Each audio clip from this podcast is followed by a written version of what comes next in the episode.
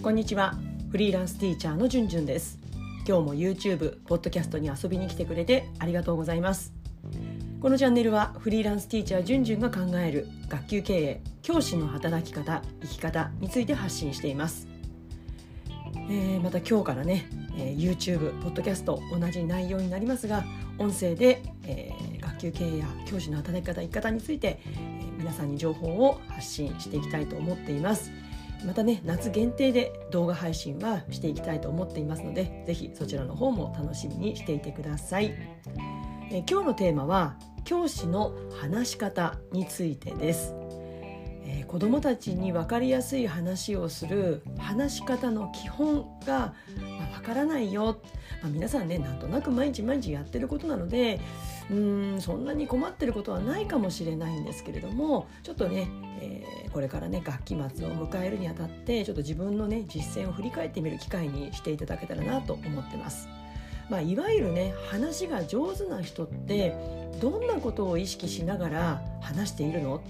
まあ、そんなことをぜひ教えてほしいという方はぜひこのお話を参考にしてください。教師の話、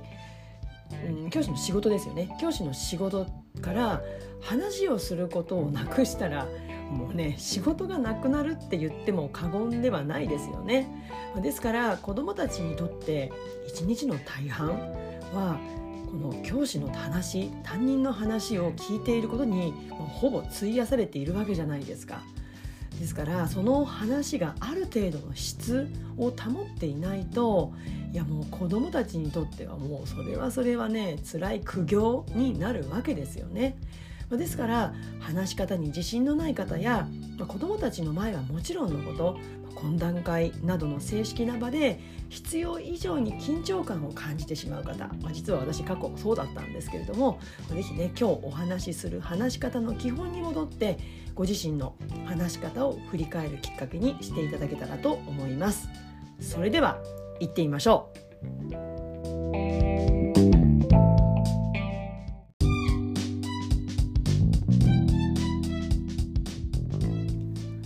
今日のねテーマ「話し方の基本」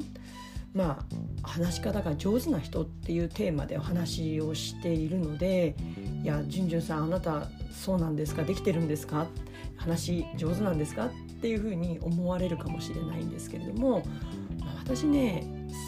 実はそんなに自信はないですね。うん、ただやっぱりすごく経験の浅い頃から初任者の頃から話し方が上手な方に憧れて、うん、その方の真似をしようと、うん、すごく研究っていうほど大げさなものではないんですけれども今日はこんなことをあの先生のことを真似してみようとか、まあ、そんな風にね、うん、意識して毎日を積み重ねてきたつもりです。ですので、うん、結果的に上手かどうかはわからないけれどもうん、子どもたちにとって分かりやすい話ができるようになったんじゃないかなって思います。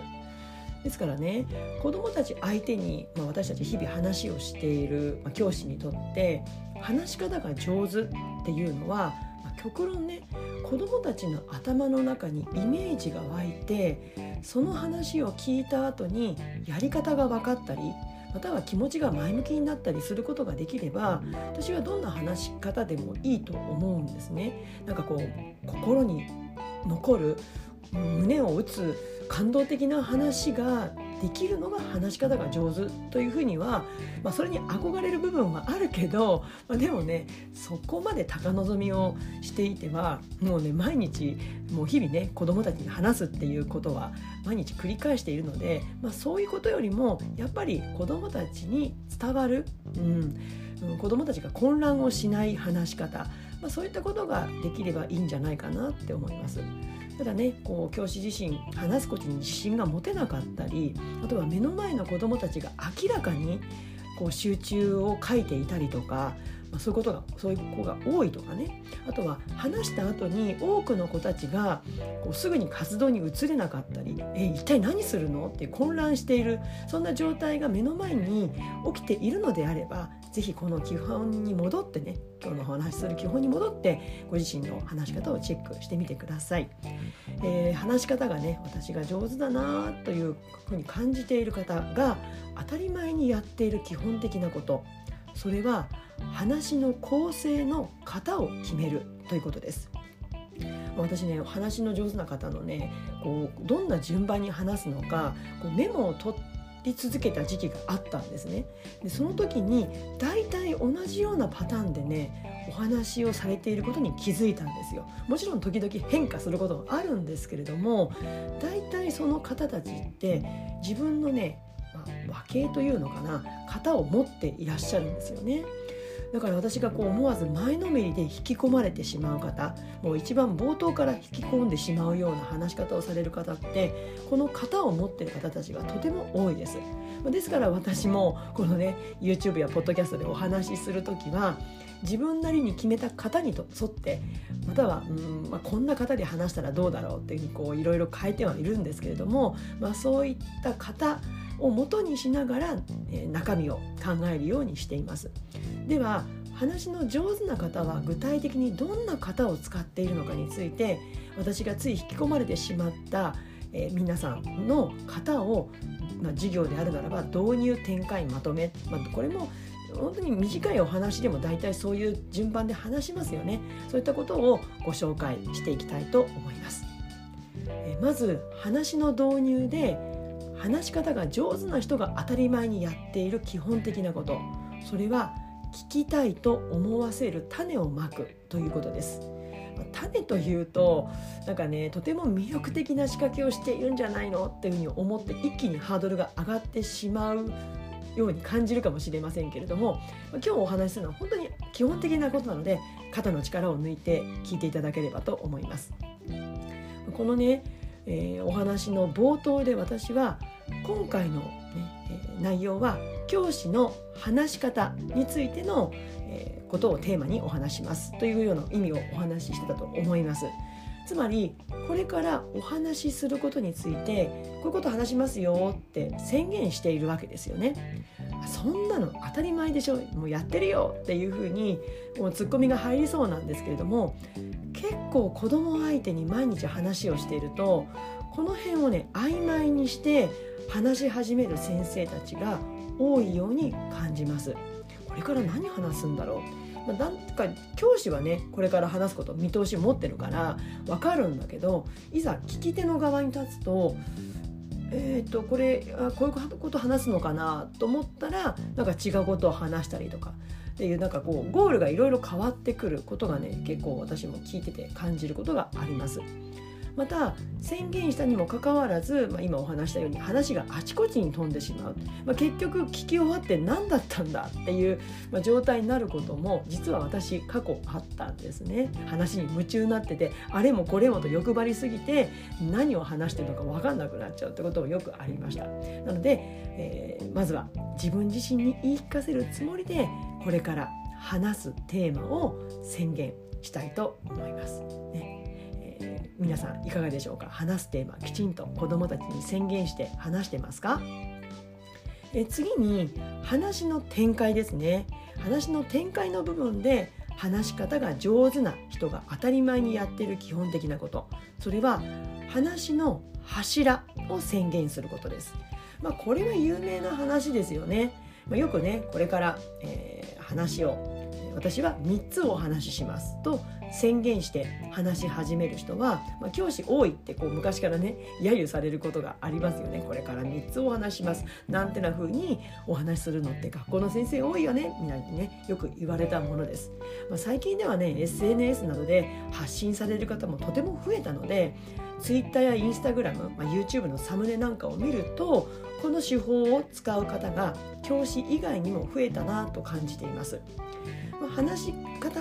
話の仕方が上手な方教師が、まあ、子どもたちに話し始める時にこれから3つのお話をするよとか指を折りながら1つ目2つ目3つ目っていうふうに折りながら聞いてねっていうふうに前置きしてから話す場面を私は研究授業とかあとは学年合同で活動する時などよくこれまでも見かけてきました。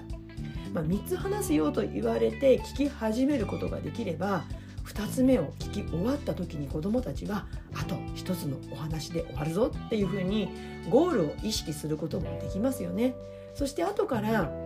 じゃあ1つ目の話はあれだったよねじゃあ2つ目はっていうふうに記憶にも定着しやすくなります。まあ、教師も話し終わった後に子どもたちに「1つ目の話何だった?」「2つ目は?」そして3つ目何だった?」っていうふうにこう振り返ること定着させることができるのでとても便利なやり方だと思います。1年生の入門期であったら、まあ、場合によるとねいっぺんに3つっていうのはちょっと難しかったりするので1つずつ指示を出したりとやはり実態に応じて配慮が必要になると思います。では最後3つ目。話のまとめです。話のまとめで話し方が上手な人が当たり前にやっている基本的なこと。それはテーマに対する答えを復唱することです。これ子どもたち相手の話なので教師が話したことが子どもたちに伝わったかどうか理解できたかどうかをその場で評価確認するとすぐにあこれ、ま、ちょっと分かってなかったなっていうふうに分かるとすぐ対応することができますよね。まあ、先ほどの展開の場面で1つ2つ3つと話してそれではどうぞって子どもたちに活動に入らせてしまうと動けなかったとか予想とは違う動きをしてしまう。あちょっと待ってっていうふうにねもう一回話し直すなんてことが、まあ、よく昔よくありました私も。ですから話の締めくくりでさっきのお話でもあったように1つ目のお話何だった？2つ目は？っていうふうに確認をして一人一人の子どもの表情を見ながらああの子ちょっと自信なさげだ分かってなかったなあ口が動いてないってことは分かってないのかなっていうふうに確認してそして再度補足するようにするとその後の活動がスムーズに行えるようになると思います。えー、以上3つお話をしました、えー、いかがでしたでしょうか？今日は話し方の基本。もう当たり前だよっていうふうに思われる方も多いかもしれませんけれども話し方が上手な人は当たり前にやっていることの中から話の構成についてお話をしました。えー、私もね今日自分で、ね、話しながら自分はどうかなってちょっとねチェックすることができたので明日からの授業やこの YouTube や Podcast でも一層皆さんにとって分かりやすいお話を心がけていきたいと思いました一緒に話術を磨いていきましょうね。えー、ぜひ今日の内容に関するご感想ご質問お待ちしています。それでは次回の YouTube ポッドキャストまで。Let's have fun! バイバイ。